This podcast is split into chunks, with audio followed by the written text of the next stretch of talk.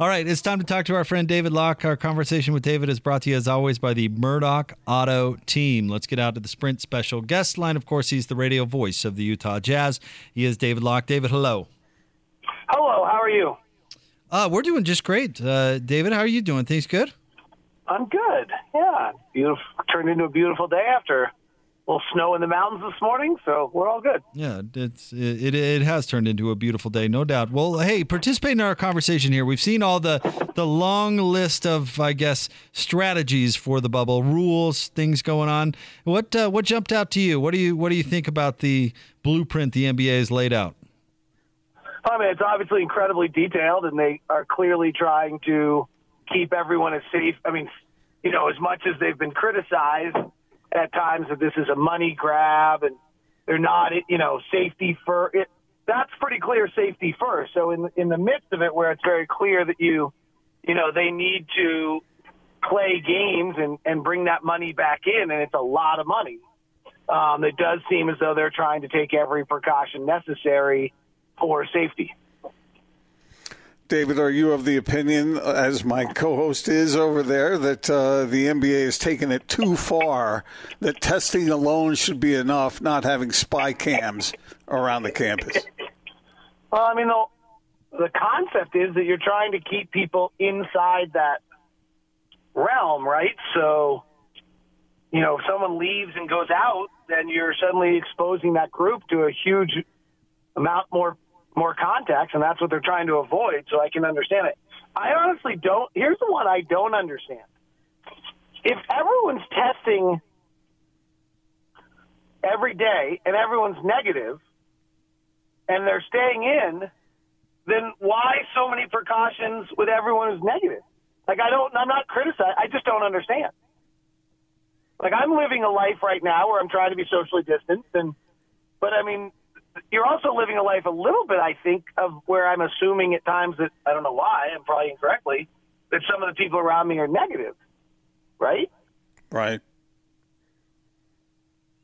And I don't, and I don't even know that they're negative. But if like I knew they were negative, I would think.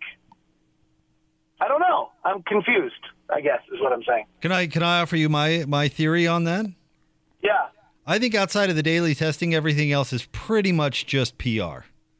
I mean, like you look at some of that stuff. I mean, wiping the ball off on your jersey, give me a break. I mean, at, at, one moment you're you're banging down on the boards with Rudy Gobert, and you're going to tell me that you're worried about wiping off the ball with a jersey. I mean, I think your your point is 100% correct. If you're testing that frequently, that's all that matters. I think everything else is just mm, signals to everybody, like, hey, we're being careful. See, this is where I disagree with him, David. I think it is it's a good thing to, to, to be as careful as possible. I, I don't think I'm not so cynical to think that it's just about public relations. I think they want every base covered, and that's okay by me. I'm in between the two of you. I'm not where Jack or Jake is. I think that somebody they're getting guidance from very high end people, and someone's told them that that's important and I just don't understand. I just don't. I need to know more. Like that's all I'm saying. But I think that they've been informed that those are the necessary steps. No what double, no doubles ping pong, David, because I mean that obviously is going to cause an outbreak. Yeah. you are well, such a you are such a cynic. You are. They're testing every day. Why uh, why is this other stuff also necessary? Yeah, I mean, you know what? I'm not like I'm not criticizing. I just would like um, I'd like to understand more. Like I'd like to know more so I can understand that. Yeah. Uh, well, sorry, Gordon. Go ahead. What did you think, David, of of the hotels being assigned? by uh, by placement in the standings as we speak now. I thought that was kind of interesting. That well, that uh, makes that, that, that yeah, makes some sense because I think what that means is that when teams are eliminated, those hotels get opened up to other things. Mm. And you would assume that everyone gets eliminated based on that order. And you would assume that Disney's in a hurry to sell some hotel rooms. Yeah, I don't know if it's to sell. I don't know if it's to sell hotel rooms or if it's to open it up for families to come visit. Right. Right. Is it? Uh, upon the second round, each person can, each team can kind of bring in an extra person, right? Isn't there 15 to 17 increased spots once you hit the second round? Yes, yes correct. Mm-hmm. It, it, is it uh, is it beyond dispute that the hotel the Jazz are in is the nicest of the three? I don't know anything about Disney World Orlando hotels. I have no efficiency rating on it. I have no effective field goal percentage on it. I have nothing. You know what the bummer is? Eight game sample size is not going to be enough to make any evaluations accurately, and we're going to all make them inaccurately uh, without enough sample size of eight regular season games to be able to figure out what the impact of the layoff is, the impact of playing without fans, all of these things. We're going to make all sorts of suppositions, and we're going to use not enough data to try to solve answers to those questions. David Locke with us on 97.5 and 1280 The Zone. Uh, David, switching gears a little bit, and I know uh, that you talked about this on your podcast, but Gordon and I broke down the interview that Ed Davis did with Hoops Hype very thoroughly the other day, and I thought it, his particular perspective and his words were were really right on the money, and I think represents kind of the feelings of a lot of players, I would guess, out there. Give me your thoughts on what Ed Davis had to say and what stood out to you. So Ed Davis is really one of the like leaders in this league. I mean, Dame Lillard called him the best teammate he's ever had. That has exemplified itself multiple times this year with the Utah Jazz of of what his leader what he does with his leadership and what he's brought to this team has been incredibly important in key moments. And we saw it there because that was leadership. That was yeah. I'm going to speak for a bunch of players on an issue that doesn't impact me. I'm going to address the fact that um, if we don't play, we could put this league into financial peril. Um, I'm going to save the league was one of his quotes. Um, you know, the, the owners could tear up the CBA if they don't play this year, which could be a fairly significant change to the many players. So I thought Ed took a huge leadership role there and talked about what he could do. And then I also thought was just very well thought out on, you know, the value of money and what he, what the value of money could do for all these people inside the black community. What do you think, uh, David, about what Kyrie Irving was talking about, all those concerns he had, and then even suggesting at one point that maybe the players start their own league? I don't want to diminish what Kyrie said because I think that would probably be the classic example of what's going on in this movement and where, you know, maybe I don't have the life experience and the in the in the positioning to be able to understand where he's coming from. Um, but with that said, I thought you know there's some aspects of it where I feel it was a little strange for the guy who you know can't isn't going to play anyway to be the one leading the idea that we're not we shouldn't play.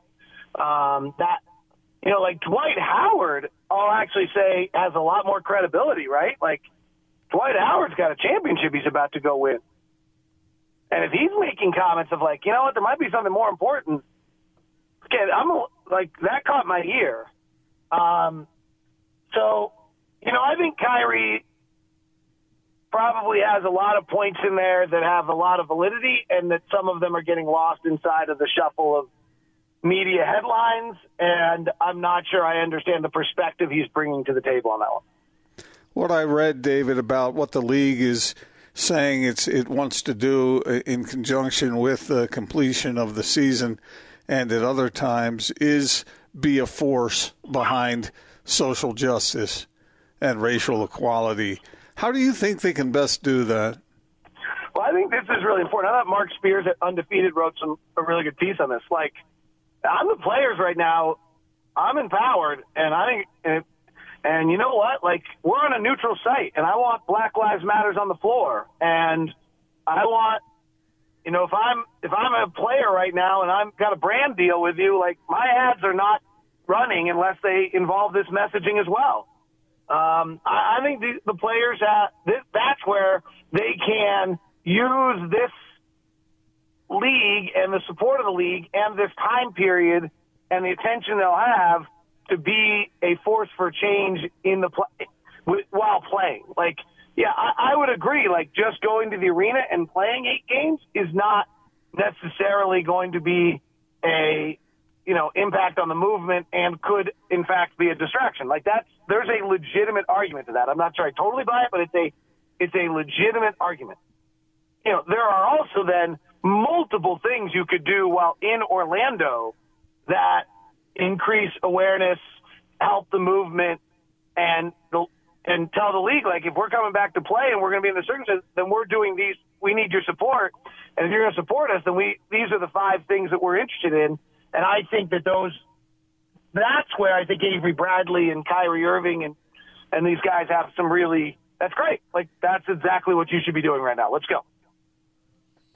David Locke with us. And David, on that uh, call last Friday where some objections were raised, Donovan Mitchell was on that call. And according to reports, he's concerned about the injury issue. And of course, we can understand that where he's due a pretty substantial uh, contract extension or a possibility of such. And uh, speaking of Ed Davis, he cleared that up a little bit and gave a little insight on Donovan's specific uh, situation. But what, what do you think about that situation and his concerns? What can the NBA do? Maybe an insurance policy of some sort, or is it just what it is? I mean, I think you know the the nervousness falls out of the fact that we're into an environment we've never been before, right? So, so we just don't know are we more susceptible to injury? Are we not? Um, you know, so I think, um, you know, I think that that's that's where I think that stemmed from is that that reaction, at least by um, by Donovan, is like, gosh, I've never been off this long. Like, are we actually more likely to get injured here? And then what happens if I get injured? So I, you know, I understand the concern. Frankly, you know, we've seen plenty of players with eight games left in the regular season be concerned about injury. Um, so, you know, and I thought Ed Davis said that pretty clearly. Um, I don't know what they can do. Like, can they do a special signing period where if you're going to offer him the contract, you can offer it to him now because you would have offered it to him on July 1 and we're going to be past that date? Like, I, I don't know. That's an interesting question. Do you think the ramp up to the season now, or the restart of the season, is adequate? It seems like it's fairly deliberate, uh, you know, indicating a time for individual workouts and then, uh, you know, more intense workouts and then team workouts and then finally some kind of scrimmages and then the games over the period of a over a month. Um, seems fine. Way above my pay grade to have any idea. You know, I've taken a grand total of zero classes in my lifetime on um, any type of physical exercise science or anything of the sort. So I, I have absolutely um, no idea um, about the body's ability to ramp up in this after throughout this time off. All right, David, uh, let's get to some favorites when we do return to play. Is it the Lakers, Clippers, uh, Bucks, and everybody else, or who else should we move into that mix? No, I think those three are probably on a superior class to anyone else. I think the only one that would be interesting to me is Toronto's really fast, and I don't know whether that'll have an impact. Like they have, like there's certain unique skills. You wonder what those unique, you know, we don't know what the impact will be, and so what unique skills and so Toronto's speed, I think, is a is a unique skill. Their ability to play really fast. Maybe they'll have better endurance and tire people out and do those kind of things. Um, I, I think the, uh, um, you know, does Houston small become more productive than it would have been otherwise? You know, and there's obviously the obvious questions of who comes in shape, who's fresh, who's not.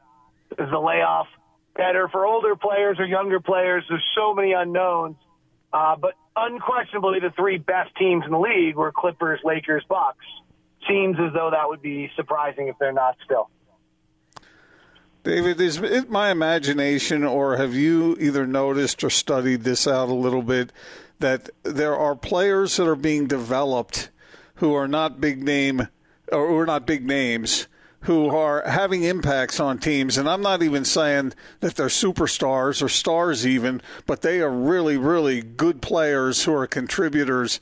Is have you noticed a, a trend in that direction? Um so you know, there's an interesting draft a few years ago, which is the Alec Burks, Klay Thompson, um, Kawhi Leonard draft. And if you look at that draft, the draft, the players 11 through 20 are better than the players 1 through 10. And that's pretty unheard of. Um, you know, you've got your five best players in the NBA right now are a number one pick, a number, you know, 14 pick under a unique circumstance out of Greece, a number three pick in a Harden, Steph Curry, and a number nine pick. So they're still, I don't know who the fifth best player in the league is. Um, they're still, you know, the best players in the league are still probably uh, the elite, elite players in the league are still, you know, you know it when they enter the league. Um, I mean, Zion clearly. Uh, are there, you know, I, so what's, how far down is your tier? I guess I need my answer to that question. Um, both the Morris twins were in that draft I was mentioning. So, um, I mean, the Joe Ingles, Royce O'Neale type, is that what you're alluding to? The set, the non-drafted players who become rotation players more than we used to have? Yeah, kind of more cl- closer to that kind of thing. You know, I, I, just hear about players contributing in a major. I can't even think of an example right now, but uh, players that are seem to be helping. Who's the kid at Miami with Miami that is uh, has been so Duncan useful? Robinson? Yeah, I mean, you got guys like that that seem to be contributors, not not stars, but but So I think, wor- I mean, worthy I think players. so I think there's been an evolution in what skill sets are most important, and that may have led. And as the game evolves, then you know a draft of five or six years ago is probably off because the game is different today than it was five or six years ago. Does that make sense? Um, Duncan Robinson and Davis Bertans are six foot eight pure shooters. If I was a NBA scout, I would be looking for six foot eight shooters. Like there's something. Uh, the volume three point shooting is important, and the ability to just be able to get them off. Like I'm not sure that Donovan Mitchell or Mike Conley could get off the 12 threes a night that Duncan Robinson gets off. He does it in Davis Bertans gets off. They do it because they're tall. Um, and that height. You know, Kyle. Everyone wanted to compare Jimmer Fredette to Kyle Korver, and they forgot about the five-inch difference. so I think that type of player has a value, maybe. Um, I think the game's evolving, and so maybe that is the case. Gordon. Real quick, David, before we let you go, do you know your broadcast plans yet? Are you going to be with me here in the studio? Are we going to be spending a lot of time together coming up here shortly? Um, I don't know. Oh, well, I was hoping for good news there. I was hoping that we'd be hanging out. David goes, "That's not good news in my corner." And I know I do feel a little rejected there. No, uh, I'm just going to socially distance. All right, buddy. Well, whatever the case may be, I think we're really excited to hear you get back to calling some action. Or get there soon enough. I, it's going to be a long, what is it, another 43 days or so. 44 maybe, maybe 45. Hey, we Long. made it, we've made it this far, David. I mean, how bad could the last 40 whatever be? Um, this year, I am not answering that question. That's actually a good point. Do you have to get the vocal cords back in condition, David? Is that uh, is that something you're going to work on?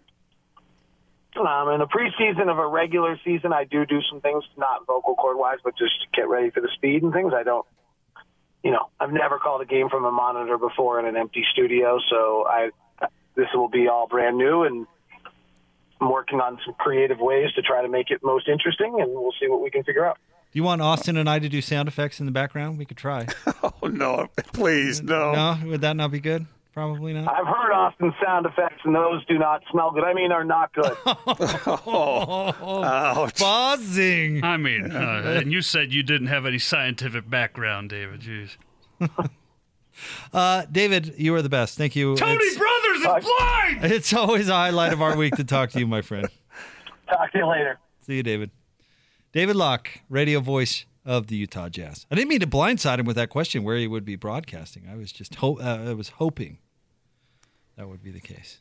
Well, I imagine if well, I don't know. Maybe he's sitting on the edge of his seat, not sure yet. And, but I was going to say, I would imagine that that if he were going to go, he would have known by now, right?